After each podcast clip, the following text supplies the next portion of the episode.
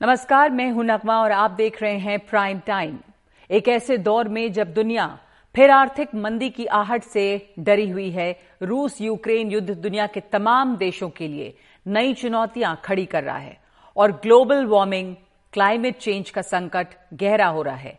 भारत की अंतर्राष्ट्रीय मंच पर भूमिका और भी अहम है। ऐसी तमाम अंतर्राष्ट्रीय चुनौतियों के बीच भारत अगले एक साल के लिए जी ट्वेंटी देशों की अध्यक्षता करने जा रहा है। दुनिया में जी ट्वेंटी की अहमियत बहुत अधिक है क्योंकि 19 देशों और यूरोपियन यूनियन के इस साझा अंतर्राष्ट्रीय मंच में दुनिया की प्रमुख विकसित और विकासशील अर्थव्यवस्था शामिल हैं और जी ट्वेंटी देश दुनिया की पचासी फ़ीसदी जीडीपी पचहत्तर फ़ीसदी अंतर्राष्ट्रीय व्यापार और दो तिहाई आबादी का प्रतिनिधित्व करते हैं। तो ऐसे में इंडोनेशिया के बाली में हो रहे जी ट्वेंटी शिखर सम्मेलन पर सबकी नज़र है। बाली का नूसा दुआ इलाका इन दिनों दुनिया के तमाम शक्तिशाली देशों की रणनीति का केंद्र है। सबसे मज़बूत अर्थव्यवस्था वाले देश यहाँ इकट्ठा हैं, जहाँ रूस के राष्ट्रपति व्लादिमीर पुतिन को छोड़ बाकी सभी देशों के प्रमुख इसमें हिस्सा ले रहे हैं, जिनमें अमेरिकी राष्ट्रपति जो बाइडेन, चीन के राष्ट्रपति शी जिनपिंग ब्रिटेन के नवनिर्वाचित प्रधानमंत्री ऋषि सुनक, कनाडा के जस्टिन ट्रूडो सभी शामिल हैं और साथ प्रधानमंत्री मोदी। थीम है रिकवर टुगेदर, रिकवर स्ट्रोंगर। प्रधानमंत्री नरेंद्र मोदी ने जी ट्वेंटी सम्मेलन में अपने पहले संबोधन में भारत की ऊर्जा सुरक्षा का मुद्दा उठाया और कहा कि दुनिया के विकास के लिए बहुत अहम है, क्योंकि भारत दुनिया की सबसे तेज़ी से बढ़ती अर्थव्यवस्था है। प्रधानमंत्री ने कहा कि ऊर्जा बाज़ार में स्थायित्व ज़रूरी है और ऊर्जा सप्लाई पर किसी तरह की रोक को बढ़ावा नहीं दिया जाना चाहिए। प्रधानमंत्री का यह बयान ऐसे वक्त में बहुत अहम है जब भारत रूस से बड़ी मात्रा में कच्चा तेल खरीद रहा है, जबकि पश्चिमी देशों ने रूस से तेल खरीद पर पाबंदियाँ लगा दी हैं और रूस से तेल खरीदने को हतोत्साहित कर रहे हैं। यानी जो दूसरे देश हैं, उन्हें इस बात के लिए मना किया जा रहा है। प्रधानमंत्री ने यह भी कहा कि भारत स्वच्छ ऊर्जा, यानी क्लीन एनर्जी और पर्यावरण के लिए प्रतिबद्ध है और आश्वासन दिया कि 2030 तक भारत में बिजली की आधी ज़रूरत स्वच्छ ऊर्जा के स्रोतों से पूरी की जाएगी। प्रधानमंत्री ने रूस यूक्रेन युद्ध की वजह से उर्वरकों की कमी का भी ज़िक्र किया और कहा कि आज उर्वरक की कमी कल का खाद्य संकट है फ़ूड क्राइसिस जिसके लिए दुनिया के पास कोई हल नहीं होगा। इसलिए दुनिया के देश उर्वरक और खाद्यान्न की सप्लाई चेन को भी बनाए रखने के लिए सहमति बनाए। यानी कि एनर्जी, फर्टिलाइज़र, फ़ूड, इन सब के लिए, इन सब की सप्लाई बेरोक टोक चले, इसके लिए एकजुट होना चाहिए। प्रधानमंत्री ने यह भी कहा कि विश्व भर में ज़रूरी सामानों की सप्लाई चेन संकट में है। हर देश के गरीब नागरिकों के लिए स्थिति और भी चुनौती भरी है। उन्होंने कहा कि ऐसे में हमें यह मानने में संकोच नहीं होना चाहिए कि संयुक्त राष्ट्र जैसे अंतर्राष्ट्रीय संस्थाएँ इन मुद्दों का हल करने में नाकाम रही हैं। हम ऐसी संस्थाओं में ज़रूरी सुधार करने में नाकाम रहे हैं। ऐसे में दुनिया को अब जी ट्वेंटी से ज़्यादा उम्मीदें हैं। ये संगठन अब ज़्यादा प्रासंगिक हो गया है। प्रधानमंत्री ने यूक्रेन में युद्ध विराम का पर भी ज़ोर दिया है और कहा कि बीती सदी में दूसरे विश्व युद्ध ने दुनिया में तबाही मचाई थी, जिसके बाद दुनिया के नेताओं ने शांति स्थापित करने में अहम भूमिका निभाई और इसी तरह अब हमारी बारी है। कोविड के बाद एक नई दुनिया का जिम्मा हमारे कंधों पर है। अगले साल भारत में जी ट्वेंटी शिखर सम्मेलन के संदर्भ में प्रधानमंत्री ने कहा कि ये समय की ज़रूरत है कि हम दुनिया में शांति, समरसता और सुरक्षा के लिए ठोस और सामूहिक प्रण लें। मुझे विश्वास है कि अगले साल जब बुद्ध और गांधी गांधी की पवित्र धरती पर जी ट्वेंटी सम्मेलन होगा तो हम सब दुनिया को शांति का संदेश देने पर सहमत होंगे। इस सम्मेलन में प्रधानमंत्री मोदी, अभी तक अमेरिकी राष्ट्रपति जो बाइडेन ब्रिटेन के प्रधानमंत्री ऋषि सुनक और फ्रांस के राष्ट्रपति इमानुअल मैक्रोन से मिले हैं। प्रधानमंत्री मोदी और जो बाइडेन के बीच हुई बातचीत में ताज़ा राष्ट्रीय और क्षेत्रीय घटनाओं पर चर्चा हुई। इसके अलावा भविष्य की नई उभरती प्रौद्योगिकी एडवांस कंप्यूटिंग आर्टिफिशियल इंटेलिजेंस के क्षेत्र में आपसी सहयोग पर बात हुई और इसके अलावा दोनों देशों से जुड़े क्वाड और आई टू यू टू जैसे संगठनों में आपसी सहयोग बढ़ाने पर बात हुई। प्रधानमंत्री मोदी की चीन के राष्ट्रपति शी जिनपिंग से भी मुलाकात हुई, लेकिन ये औपचारिक नहीं थी, बल्कि बाली में आयोजित डिनर में दोनों नेता मिले। गालवान युद्ध के बाद दोनों देशों के बीच ये पहली सीधी मुलाकात है। उनकी अभी कई और नेताओं से मुलाकात बाकी है। प्रधानमंत्री ने बाली में भारतीय समुदाय के लोगों से भी मुलाकात की है। भारतीय समुदाय प्रधानमंत्री को लेकर काफ़ी उत्साहित नज़र आया। और इस दौरान प्रधानमंत्री ने बताया कि 2014 के बाद भारत में क्या बदला है। 2014 के पहले और 2014 के बाद के भारत में बहुत बड़ा फ़र्क जो है, वो जो बहुत बड़ा फ़र्क है, वो मोदी नहीं है। वो बहुत बड़ा फ़र्क है स्पीड और स्केल में। आज भारत अभूतपूर्व स्पीड पर काम कर रहा है और अप्रत्याशित स्केल पर काम कर रहा है। अब भारत छोटा सोचता ही नहीं है। स्टैच्यू बनाएगा तो दुनिया में सबसे बड़ा। स्टेडियम बनाएगा तो दुनिया में सबसे बड़ा। 2014 के बाद से भारत ने 320 मिलियन से अधिक बैंक अकाउंट खोले हैं, बैंक में खाते खोले हैं।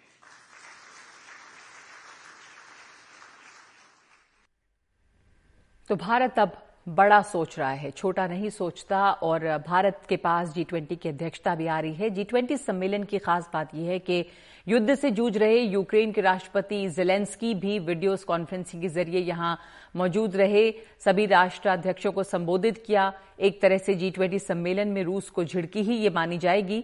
रूस के राष्ट्रपति व्लादिमीर पुतिन यहाँ अपनी गैर मौजूदगी से भी चर्चा में रहे, लेकिन उनकी जगह पे विदेश मंत्री सरगेई लावरोव वहाँ पे हैं। ऐसे में जिलेंस्की ने जी ट्वेंटी को संबोधित कर जी नाइनटीन संबोधित करते हुए कहा कि मैं आश्वस्त हूँ कि अब समय आ गया है जब सब कुछ बर्बाद करने वाला रूसी युद्ध हर हाल में रुकना चाहिए। जेलेंस्की ने एटमी और खाद्य सुरक्षा बनाए रखने पर ज़ोर दी, दिया। जी ट्वेंटी में अमेरिकी राष्ट्रपति बाइडेन की और चीन के राष्ट्रपति शी जिनपिंग की मुलाकात बहुत अहम रही है। इसमें राष्ट्रपति बनने के बाद ये शी जिनपिंग से उनकी पहली मुलाकात थी। बाइडेन की, इस दौरान अमेरिकी राष्ट्रपति ने ताइवान के प्रति चीन की लगातार आक्रामक और दबाव बनाने वाली कार्रवाई पर सीधी आपत्ति दर्ज की है।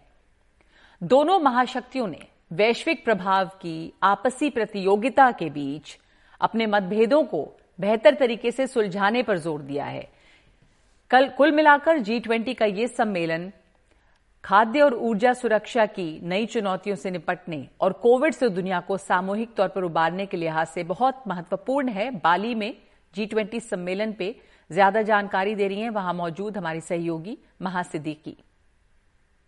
आज जी ट्वेंटी के डिनर के दौरान प्रधानमंत्री नरेंद्र मोदी और चीन के राष्ट्रपति शी जिनपिंग आमने सामने आए, क्योंकि दोनों बिल्कुल एक दूसरे के सामने थे दोनों ने प्लेजेंट्रीज एक्सचेंज की, यानी कि सिर्फ़ एक दूसरे से मुलाकात करके हालचाल लिया। उससे ज़्यादा कोई भी बात या वार्तालाप नहीं हुई, यही सूत्र हमें बता रहे हैं। जो बायलैटरल मीटिंग्स हैं, जो कि स्ट्रक्चर्ड मीटिंग्स प्रधानमंत्री की जी ट्वेंटी के साइडलाइंस पे अरेंज की गई हैं, वो आठ देशों के साथ की गई हैं, जो कि कल होंगी, लेकिन उसमें चीन का नाम नहीं है। दूसरी तरफ़ प्रधानमंत्री नरेंद्र मोदी की एक पुल साइड यानी कि एक छोटी सी वार्ता अमेरिका के राष्ट्रपति जो बाइडेन से हुई। हालाँकि ये बहुत ही छोटी मुलाकात थी और स्ट्रक्चर्ड मीटिंग नहीं थी, लेकिन इसमें काफ़ी सारे मुद्दे, जिसमें अभी जो अंतर्राष्ट्रीय स्थिति बनी आ रही है, उस पर भी बातचीत हुई, जिसको आप समझ सकते हैं कि यूक्रेन से जुड़ी बातचीत भी हुई होगी और उसके जो फॉलआउट इस वक्त हम देख रहे हैं एनर्जी और फ़ूड सिक्योरिटी पे, उस पर भी बात हुई होगी। जहाँ तक फ़ूड और एनर्जी सिक्योरिटी की बात है, उस पर प्रधानमंत्री नरेंद्र मोदी ने आज जी ट्वेंटी की जो पहली वर्किंग सेशन था, उसमें बहुत अहम मुद्दा रखा कि किसी भी तरह की रोक नहीं लगानी चाहिए जो कच्चा तेल है और गैस के, यानी कि एनर्जी ऑन द होल जो एनर्जी है, उसके मूवमेंट पे किसी तरह का रिस्ट्रिक्शन नहीं लगाना चाहिए।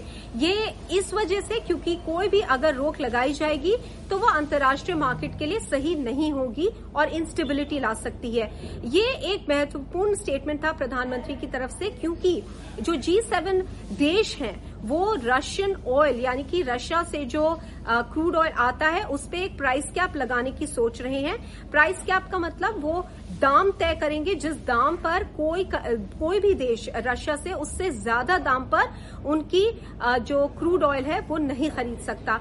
इसके मद्देनजर बहुत सारे ओपिनियंस हैं कि इससे इंस्टेबिलिटी आ सकती है। रूस ने पहले ही बोल दिया है कि वो जो भी देश जो प्राइस कैप को मानेगा, वो उसको ऑयल सप्लाई ही नहीं करेगा, यानी कि उसको ऑयल एक्सपोर्ट नहीं करेगा।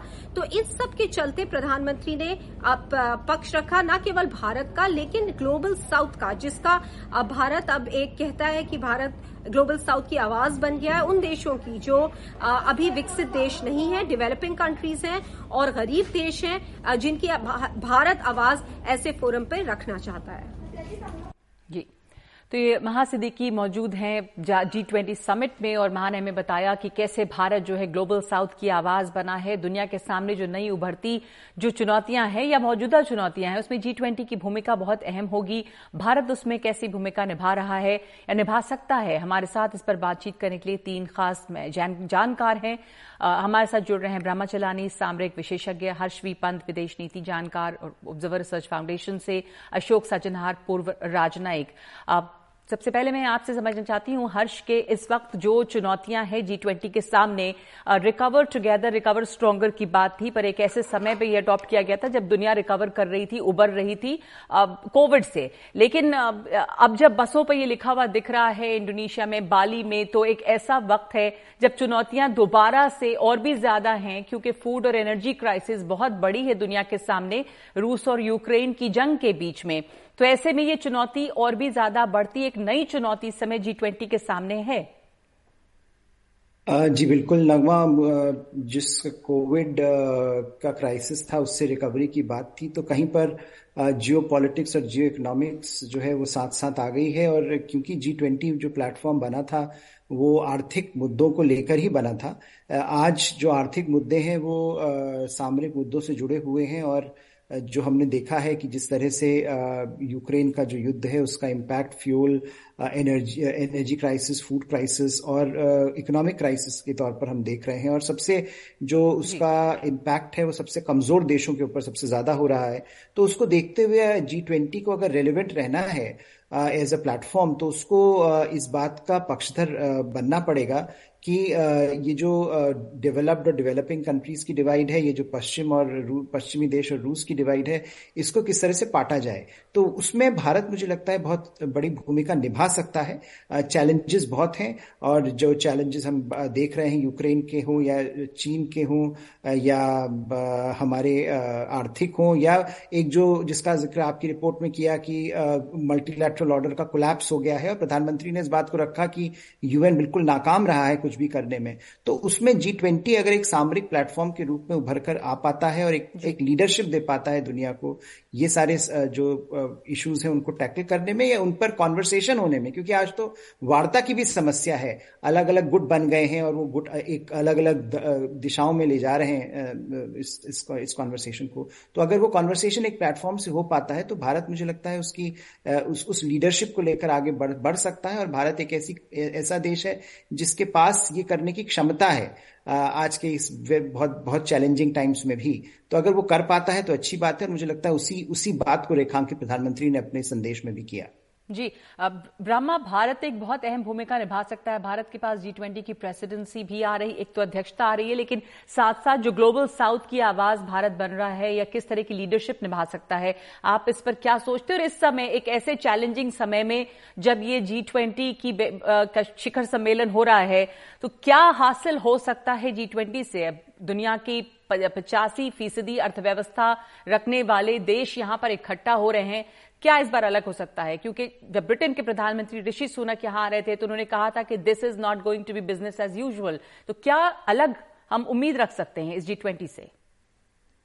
ये बहुत ही टेस्टिंग टाइम है भारत के लिए, क्योंकि इस समय जी ट्वेंटी की प्रेसिडेंसी रिज्यूम करना जब एक नया ग्लोबल डिवाइड बन गया है यूक्रेन युद्ध के बजाय, ये भारत के लिए बहुत ही चैलेंजिंग टाइम रहेगा अगर नेक्स्ट फ्यू मंथ्स क्योंकि जिस तरह का प्रेशर पड़ेगा भारत पर? इंडोनेशिया के प्रेसिडेंट पर प्रेशर पड़ा।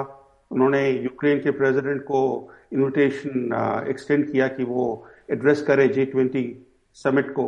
अगर यूक्रेन तो जी ट्वेंटी का मेंबर ही नहीं है। हम्म। तो जेलेंस्की को क्यों इनविटेशन दिया गया? ये सिर्फ़ एक ही वजह है वेस्टर्न प्रेशर इंडोनेशिया पर पड़ा। अब देखिए ये जी ट्वेंटी तो एक इकोनॉमिक और फाइनेंशियल ऑर्गेनाइजेशन है। जब 2008 में दुनिया में एक फाइनेंशियल क्राइसिस खड़ा हुआ था, उसके बाद ये जी ट्वेंटी बना as a financial and economic institution तो ये इस इस G twenty G twenty has no role in international peace and security उसके बावजूद जेलेंस्की को इनवाइट करना, उसको, उनको और उन्होंने क्या बोला? सिर्फ़ यूक्रेन के युद्ध के बारे में उन्होंने भाषण दिया। तो इससे साफ़ ज़ाहिर है कि जी ट्वेंटी पोलराइज हो रहा है पोलिटिसाइज हो रहा है और डिविजन्स बन रहे हैं जी ट्वेंटी में। जी ट्वेंटी के समिट जो बाली में भी समय हुआ उसके पहले तीन चार इंपॉर्टेंट मीटिंग्स हुए। जी ट्वेंटी फॉरन मिनिस्टर्स के जी ट्वेंटी उसके बाद जी ट्वेंटी फाइनेंस मिनिस्टर्स के फिर फिर जी ट्वेंटी ट्रेड मिनिस्टर्स के। इन तीनों मीटिंग से ना कोई जॉइंट कम्युनिके नहीं निकला।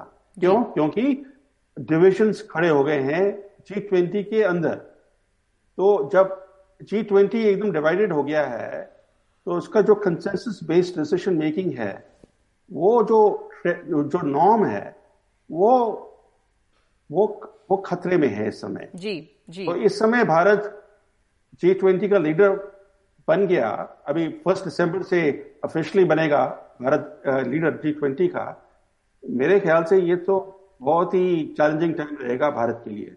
जी, सही कहा आपने कि कैसे समय में भारत के पास अध्यक्षता आ रही है, जब दुनिया बहुत बटी हुई है और रूस, यूक्रेन का युद्ध जो है, उसने दुनिया को एक खेमे में तो बांटा ही हुआ है और आपने जैसा कहा कि जेलेंस्की का वहाँ पे संबोधित करना जबकि जेलेंस्की यूक्रेन जो है वो सदस्य नहीं है और उन्होंने जी नाइनटीन कह के इसे एड्रेस किया। अशोक सजनार, ये जो जिस बारे में ब्रह्मचलानी ज़िक्र कर रहे हैं कि सबसे मुश्किल है वो कम्युनिके का ड्राफ्ट के इसमें यूक्रेन रूस युद्ध के बारे में क्या कहा जाए? तो आपको लग रहा है कि भारत के लिए सबसे पहली और बड़ी चुनौती तो यही होगी कि किस तरह से उस कम्युनिके को ड्राफ्ट कराया जा सके, उसकी उसकी लैंग्वेज क्या हो, क्या कहा जाए?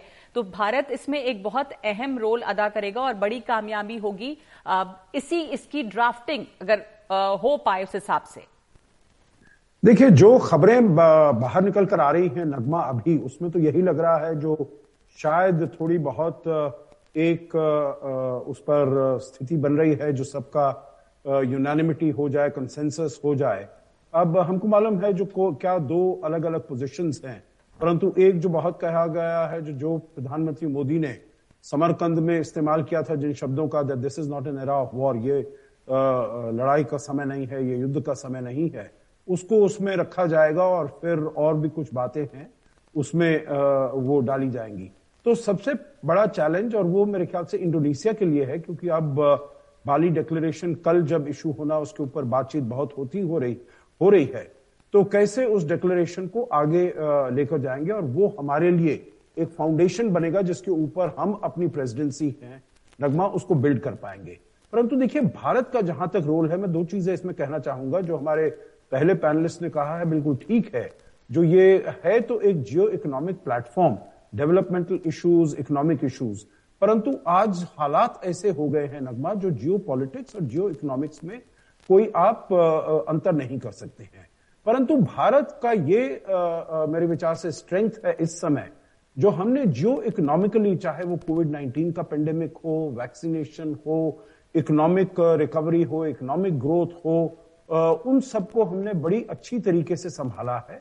और उसके बाद जब अभी आया है रूस यूक्रेन का जो युद्ध आया है, उसमें भी चाहे तेल हो, ऊर्जा हो फ़ूड आइटम्स हो डेट का प्रॉब्लम है, बहुत सारी डेवलपिंग कंट्रीज़ में सप्लाई चेन्स का डिस्ट्रप्शन है, वो सब जो चीज़ें हैं तो इकोनॉमिक फ्रंट पर भारत ने बड़ी अच्छी तरीके से डील किया है और इसीलिए भारत की जो स्थिति है, भारत को बड़े अच्छी नज़र से देखा जा रहा है। जो पॉलिटिकली भी अगर देखा जाए तो भारत मेरे विचार से कुछ ऐसे बहुत चुने हुए देशों में है जिनकी रूस के साथ अच्छे संबंध है अमेरिका के साथ अच्छे संबंध है।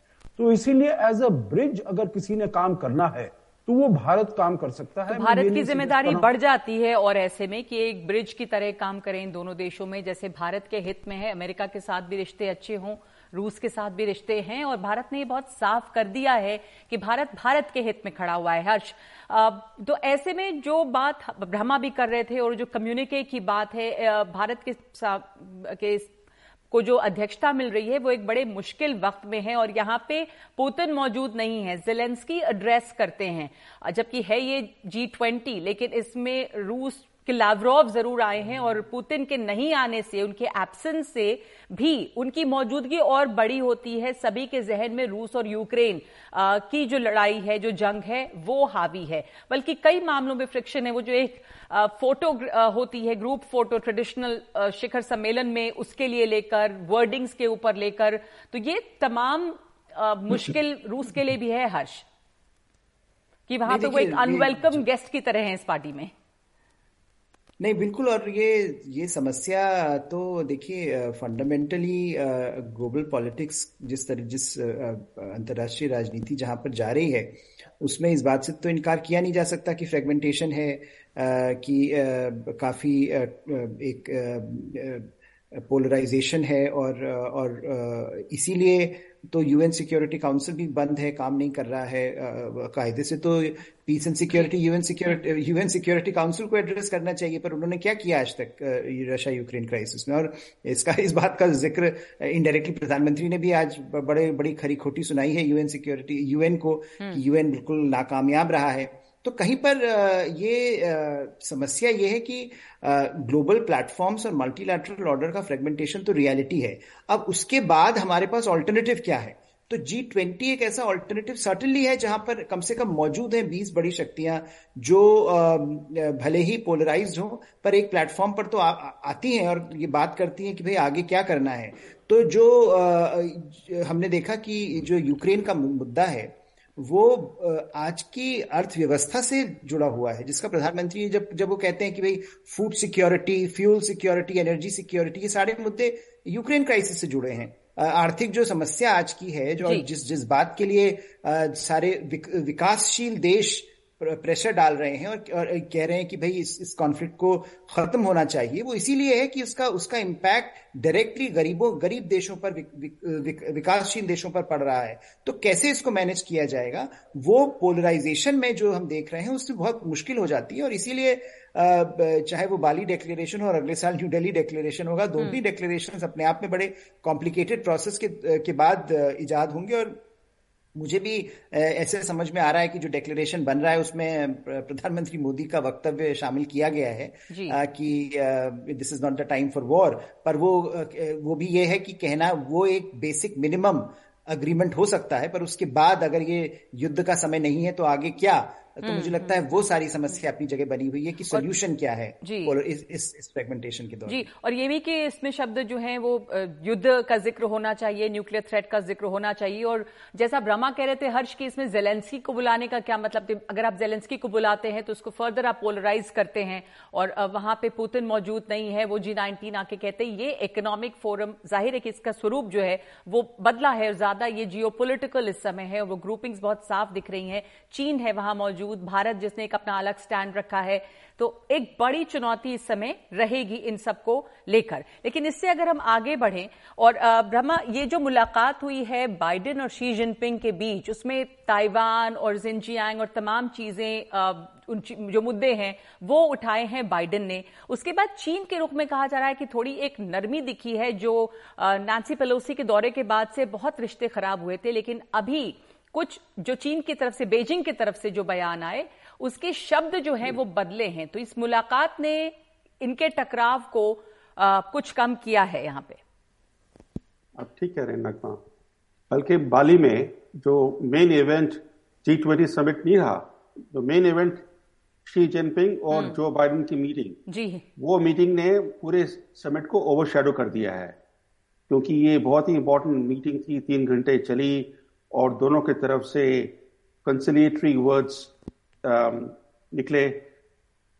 बाइडन की तरफ़ से जो उन्होंने कहा शी जिनपिंग को कि यूएस चीन के खिलाफ कॉन्फ्लिक्ट नहीं चाहता कंटेनमेंट नहीं चाहता वन चाइना पॉलिसी सपोर्ट करता है डीकपलिंग चाइना से नहीं करने की कोशिश करेगा अमेरिका। इस तरह के जो कमिटमेंट्स दिए, वो, उसको आप कॉन्ट्रास्ट कीजिए जो यूएस पॉलिसी है रूस की तरफ़, कि रूस की तरफ़ बात भी नहीं करेंगे, उसका इकोनॉमिक कोलैप्स चाहते हैं रेजिम चेंज चाहते हैं मॉस्को में। तो आप देखिए कि एक तरफ़ रूस के खिलाफ तो बात करने के लिए तैयार नहीं है अमेरिका। दूसरी तरफ़ जो बाइडन का जो पीसमेंट पॉलिसी है चीन की तरफ़, जिस तरह से उन्होंने फाइव नोज़ जो जो चीन कहता है कि बाइडन ने फाइव नोज़ दिए शी जिनपिंग को कि पाँच चीज़ें अमेरिका नहीं करेगा। हम्म। एक तो कंटेनमेंट नहीं करेगा डीकपलिंग नहीं करेगा कॉन्फ्लिक्ट नहीं चाहेगा चीन के साथ। इस तरह के पाँच नोज़ बाइडेन ने अफर्म किए शी जिनपिंग को। तो एक तरह से ये जो सॉफ्टवेयर अपीजिंग टोन जो दिखाई दिया बाइडन का बाली में और उसको अगर आप कॉन्ट्रास्ट करते हैं उनकी जो बहुत ही टफ रूस रूस के खिलाफ जो पॉलिसी है जिसके बजाय दुनिया में इस समय एक ग्लोबल एनर्जी क्राइसिस खड़ा हुआ है जिसके बजाय श्रीलंका में ये इकोनॉमिक कोलैप्स हुआ जिस जिस जिस वजह भारत का जो एनर्जी इंपोर्ट बिल है वो बिलियंस ऑफ़ डॉलर्स बढ़ गया है हर महीने billions of dollars because of this energy crisis तो ये जो प्रॉक्सी वॉर चल रहा है रूस और वेस्टर्न पास के बीच में इसका जो असली असर है जो पूरे कंट्रीज़ हैं, उन पर असर पड़ रहा है। भारत को भी पड़ रहा है और भारत क्योंकि बहुत ही बड़ा एनर्जी इंपोर्टर है दुनिया का थर्ड लार्जेस्ट एनर्जी कंज्यूमर तो भारत पर काफ़ी इकोनॉमिक बर्डन पड़ रहा है। और जिस तरह से भारत के जो फॉरेन एक्सचेंज रिज़र्व डिप्लीट हो रहे हैं, इस तरह से balance of payments position pressure पर आ रही है तो इससे साफ़ ज़ाहिर है कि अगर ये युद्ध एक साल और चलेगा और ये प्रॉक्सी वॉर यूएस और रशिया की प्रॉक्सी वॉर एक्सलेट करेगी तो इसका जो इकोनॉमिक इम्पैक्ट है वो भारत पर इंक्रीज हो जाएगा। तो ये जो सारी जो जियोपोलिटिकल इन्वायरमेंट इस समय वो वो आ, आ, भारत के हितों के लिए बहुत ही डिफ़िकल्ट टाइम है। बिल्कुल, सही कहा आपने और जो मुलाकात जिसने ओवर शेडो किया तमाम जी ट्वेंटी को वो बताया आपने कि शी जिनपिंग और बाइडेन के बीच की मुलाकात और दोनों की मुलाकात के बाद जो सुर बदले थोड़ा बीजिंग के, पहले की जो छोड़ते हालाँकि जो बाइडेन ने बातें उठाई, मानवाधिकार की, उसका कोई ज़िक्र नहीं किया, न जिंजियांग का, न हांगकांग का, पर भारत, बाइडेन की जो मुलाकात हुई है प्रधानमंत्री मोदी से तो भारत और अमेरिका के रिश्ते तो अच्छे हैं, अशोक सज्जनहार इससे छोटी सी मुलाकात थी, कुछ बहुत बड़ी मुलाकात नहीं हुई, जैसे तीन घंटे चली चीन के साथ, पर इस मुलाकात से क्या महत्वपूर्ण जो टेक अवे है, वो लगता है आपको? देखिए, मुझे सबसे बड़ा टेक अवे ये लगता है, जो दोनों देशों के जो संबंध हैं, वो बड़े डायनेमिक हैं, बड़े स्ट्रांग हैं, बड़े वाइब्रेंट हैं।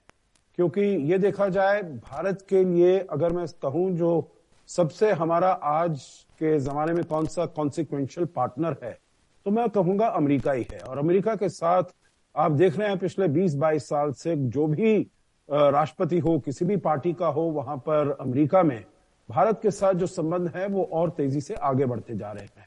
चाहे वो हाल में देखिए, ट्रंप थे या अभी बाइडेन हैं, उन्होंने कैसे क्वाड को आगे लेकर गए हैं, कैसे उन्होंने जो वर्चुअल मीटिंग्स भी की हैं इन पर्सन मीटिंग भी की हैं। आपको याद है सितंबर पिछले साल वॉशिंगटन में हुई थी इस साल मई में टोक्यो में हुई है। हम्म। तो मैं ये समझता हूँ जो भारत और अमेरिका ये एक संदेश दिया है जो भारत और अमेरिका के जो संबंध हैं बहुत अच्छे हैं इनको हम और आगे बढ़ाएँगे और ये बहुमुखी हैं। ग्लोबल स्ट्रेटेजिक पार्टनरशिप है ये बहुत ही वो है। देखिए इतना ज़्यादा हमें वो नहीं देखना चाहिए जो वो तीन घंटे चली है और ये कम उसमें हम्म। चली है। हम्म, क्योंकि हमारे संबंध तो वैसे ही अच्छे हैं और हमारे जो नेता हैं वो वैसे मिलते रहे हैं। ऐसी बात नहीं है जो वो नहीं मिले हैं। ये इनकी राष्ट्रपति बाइडेन की और शी जिनपिंग की पहली मुलाकात थी जब बाइडेन राष्ट्रपति बने हैं। हम्म। तो इसीलिए उसके ऊपर ज़्यादा वो ध्यान था। ताइवान का मुद्दा हुआ था। सेमीकंडक्टर चिप के ऊपर उन्होंने बैन किया हुआ है।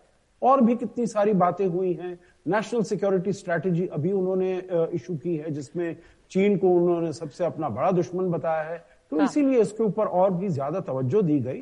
परंतु भारत के साथ जो संबंध हैं बिल्कुल अच्छे हैं और बहुत ही मज़बूत बिल्कुल। बहुत धन्यवाद आप तीनों का इस चर्चा में शामिल होने के लिए। भारत के पास जी ट्वेंटी की अध्यक्षता आ रही है। बहुत महत्वपूर्ण समय है और चुनौती भरा समय है ये। पूरे विश्व व्यवस्था के लिए भी और जिस तरह की मंदी दुनिया के बड़े आर्थिक आर्थिक शक्तिशाली जो देश हैं, वो भी झेल रहे हैं। और ऐसे में जब जब मल्टीलैटरल संस्थानें बहुत ज़्यादा काम नहीं कर पाई हैं क्राइसिस के समय में, ऐसे में जी ट्वेंटी की जो प्रासंगिकता है वो और भी बढ़ी है। तो प्राइम टाइम में इस वक्त एक ब्रेक ले रहे हैं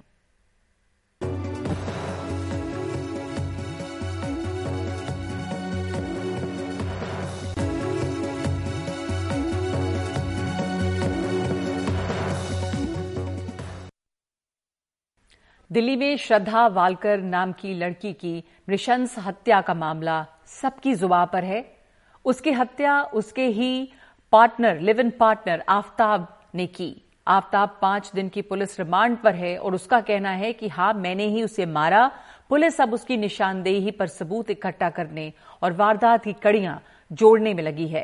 आफ्ताब ने श्रद्धा को मारकर उसके शव के टुकड़े टुकड़े किए, पैंतीस टुकड़े, और अठारह दिनों तक उन्हें कुछ थोड़े थोड़े करके जंगल में फेंकता रहा। मुकेश सेंगर की ये दिल दहलाने वाली रिपोर्ट। आपको शर्मिंदा है आपकी बात आफ्ताब! अट्ठाईस साल के आरोपी आफ्ताब अमीन पूनावाला को दिल्ली पुलिस एक बार फिर महरौली के उस जंगल में ले गई, जहाँ उसने 18 दिन तक श्रद्धा के शव के 35 टुकड़े फेंके।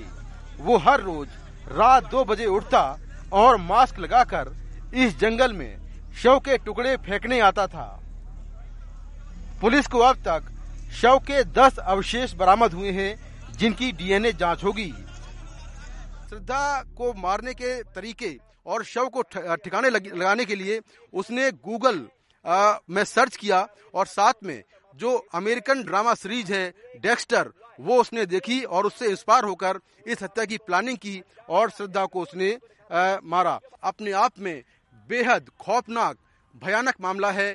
काफ़ी डराने वाली ये पूरी घटना है क्योंकि आरोपी श्रद्धा की हत्या करने के बाद छह महीने तक सामान्य जीवन जीता रहा और ये भी जानकारी मिली है कि जिस फ्रिज में उसने श्रद्धा का शव के टुकड़े रखे हुए थे, शव के टुकड़े रखे हुए थे, उसी फ्रिज में वो अपना खाना भी रखता था आफ्ताब ने पूछताछ में कई चौंकाने वाले खुलासे किए हैं और इस बर्बर जघन्य और भयानक हत्याकांड की परतें खुलती जा रही हैं। पुलिस के मुताबिक आरोपी ने बताया कि उसने श्रद्धा का मोबाइल फ़ोन महाराष्ट्र में कहीं फेंक दिया है जिस हथियार से श्रद्धा का शव काटा, उसे दिल्ली में किसी जगह फेंका।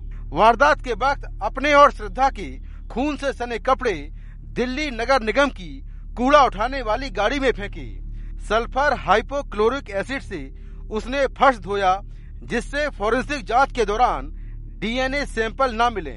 हत्या और शव को ठिकाने लगाने के तरीके गूगल पर सर्च किए। आरोपी ने बताया कि बम्बल डेटिंग ऐप के ज़रिए वो श्रद्धा से मिला था। श्रद्धा के मर्डर के बाद बम्पल डेटिंग ऐप के ज़रिए 15-20 दिन के अंदर आफ्ताब ने दूसरी गर्लफ्रेंड बनाई थी। श्रद्धा के मर्डर के बाद आफ्ताब श्रद्धा के इंस्टाग्राम अकाउंट से श्रद्धा के कुछ दोस्तों से बातचीत करता था।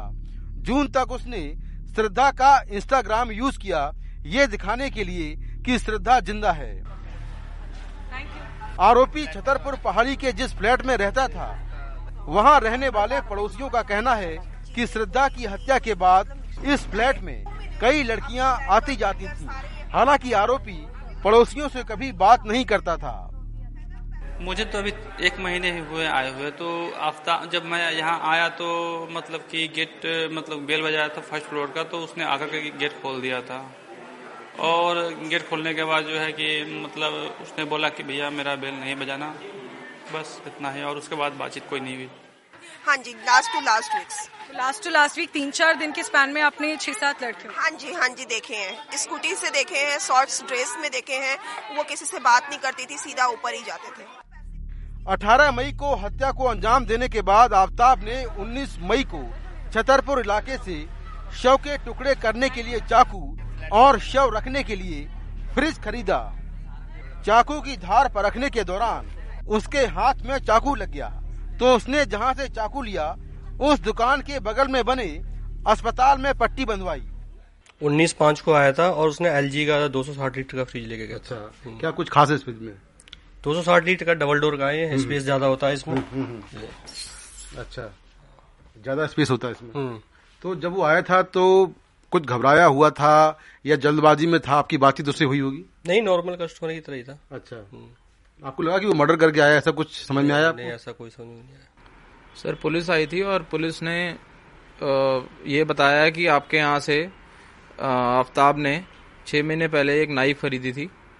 और हमें तो देखो ऐसे याद नहीं था। याद कैसे रहेगा सर छः महीने पहले अगर कोई नाइफ खरीदने आएगा? और फिर उसने पुलिस वालों ने एक्यूज को बुलाया आफ्ताब को बुलाया और आफ्ताब ने ये बोला कि मैंने यहाँ से नाइफ खरीदी थी। नाइफ के अलावा उसने और क्या लिया था? सर, नाइफ के अलावा पुलिस वालों ने बोला है कि गार्बेज बैग लिए थे। अच्छा। आरोपी आफ्ताब लगातार पुलिस लॉकअप में निगरानी में है। फ्रिज की फॉरेंसिक जाँच के लिए सीबीआई की एफएसएल की टीम थाने पहुँची। श्रद्धा की हत्या करने के बाद छह महीने तक आरोपी आफ्ताब सामान्य ज़िंदगी जीता रहा और उसका बर्ताव भी सामान्य रहा। यहाँ तक कि गिरफ़्तार होने के बाद भी उसके चेहरे पर कोई शिकन नहीं है। ये दिखाता है कि वो कितना शातिर है। शातिर अपराधी से भी शातिर और बेखौफ है। उसे लगा कि शायद पुलिस उस तक कभी नहीं पहुँच पाएगी, लेकिन उसे आखिरकार गिरफ़्तार कर लिया गया।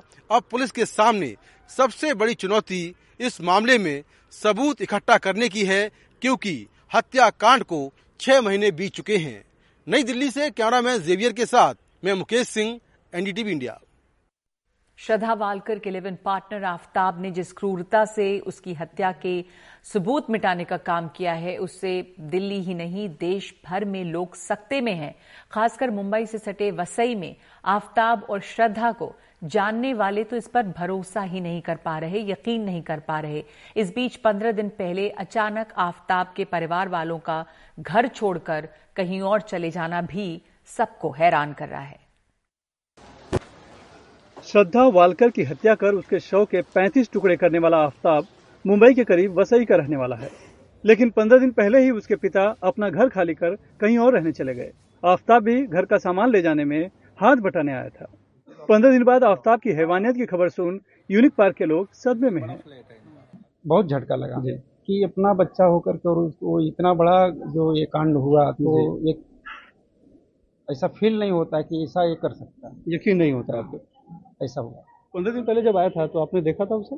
हाँ देखा था मैंने। बातचीत करने की कुछ हुई बातचीत बस इतना ही हुआ था किधर रहता है? तो बोला अभी मैं बोला अंकल मैं दिल्ली शिफ्ट हो गया हूँ मेरा जॉब उधर लग गया मैं वहाँ रहता हूँ बस इतनी बात हुई। वही उसके हाव भाव में परिवर्तन चेहरे पे कुछ एकदम नॉर्मल जैसा अच्छा। था वैसे कुछ लगा ही नहीं कि इसने इतना बड़ा क्राइम किया है इतना बड़ा कांड करके भी वो इतना सामान्य तौर पे था। वही तो हम लोग को भी शौक लगा बोल रहा हूँ रात में नींद नहीं आ रही थी ये सुन के इतना ज़्यादा घिनौना कृत किया है। आदमी की रूह कब जाए, ऐसा काम किया हो। यूनिक पार्क सोसाइटी में आफ्ताब का परिवार तकरीबन 20 साल से रह रहा था। ये बिल्डिंग है और हम अगर यहाँ पर देखेंगे तो 301 जो रूम नंबर है, उनमें उनका परिवार यहाँ पर रहता था। ये तीसरी मंजिल पर है अमीन जे पूनावाला। हालाँकि जो सोसाइटी के चेयरमैन और सेक्रेटरी हैं, वो बता रहे हैं कि अभी पंद्रह दिन पहले ही परिवार ने ये मकान खाली कर दिया था और अब वहाँ पर किराएदार रहते हैं, यानी कि किराएदार को उन्होंने वहाँ रख दिया लेकिन अचानक ऐसा क्या हुआ कि पंद्रह दिन पहले मकान उन्होंने खाली कर दिया और वो रहने के लिए कहीं और चले गए। श्रद्धा वालकर का परिवार भी वसई में ही संस्कृति अपार्टमेंट में रहता है, लेकिन उनका घर भी बंद है और बिल्डिंग वालों ने तो चुप्पी साध रखी है। लेकिन श्रद्धा के बचपन के दोस्त लक्ष्मण नाडार ने बताया कि श्रद्धा और आफ्ताब के बीच सब कुछ ठीक नहीं था। एक दिन तो श्रद्धा ने उसे फ़ोन कर मदद के लिए भी बुलाया था। एक बार ऐसा भी झगड़ा हुआ था, जब उसने मुझे व्हाट्सएप पे ऐसा मैसेज करके बोला कि प्लीज़ यहाँ मेरे घर पे आ जा, मुझे बाहर लेके जा। अगर आज रात को मैं इसके साथ घर पे रही तो ये मुझे मार डालेगा। ऐसा भी झगड़ा हुआ है उनके बीच में और हम दोस्तों ने मिलके उसको, उसके घर से उस दिन बाहर भी निकाला था और आफ्ताब को वार्निंग भी दी थी कि हम पुलिस के पास जाने वाले हैं। बट उस टाइम पे श्रद्धा के कमिटमेंट्स को या फिर उसके जो बातें थी उसको रिस्पेक्ट करते हुए हमने बोल दिया कि इसको हम पुलिस में नहीं कर रहे बिकॉज़ उसने मना किया। श्रद्धा के साथ बीएमएम की पढ़ाई कर चुके रजत शुक्ला ने बताया कि श्रद्धा बहुत ही खुले विचार की थी, इसलिए पिता से उसकी कम बनती थी। आफ्ताब ने इसी बात का फ़ायदा उठाकर ऐसा काम किया जो एक आम इंसान नहीं कर सकता। वो अपने जीवन में आ, बहुत संजीदगी से आ, किसी चीज़ का टेंशन नहीं लेती थी। वो लाइफ को एंजॉय करती थी और जिन लोगों के साथ रहती थी वहाँ खुशहाली होती थी। तो अब ऐसे इंसान आ, आ, का यूँ ही जो मतलब जो खबरें आ रही है कि शादी की वजह से उसने आ, मतलब दबाव जो डाला होगा। आफ्ताब के ऊपर ये, ये बात बिल्कुल बेबुनियाद इधर मुंबई में बीजेपी विधायक राम कदम ने आफ्ताब का पुतला जलाकर विरोध प्रदर्शन किया और मामले में लव जिहाद के एंगल से भी जाँच की मांग की। वसई से कैमरामैन अल्ताफ के साथ सुनील सिंह एनडीटीवी इंडिया के लिए।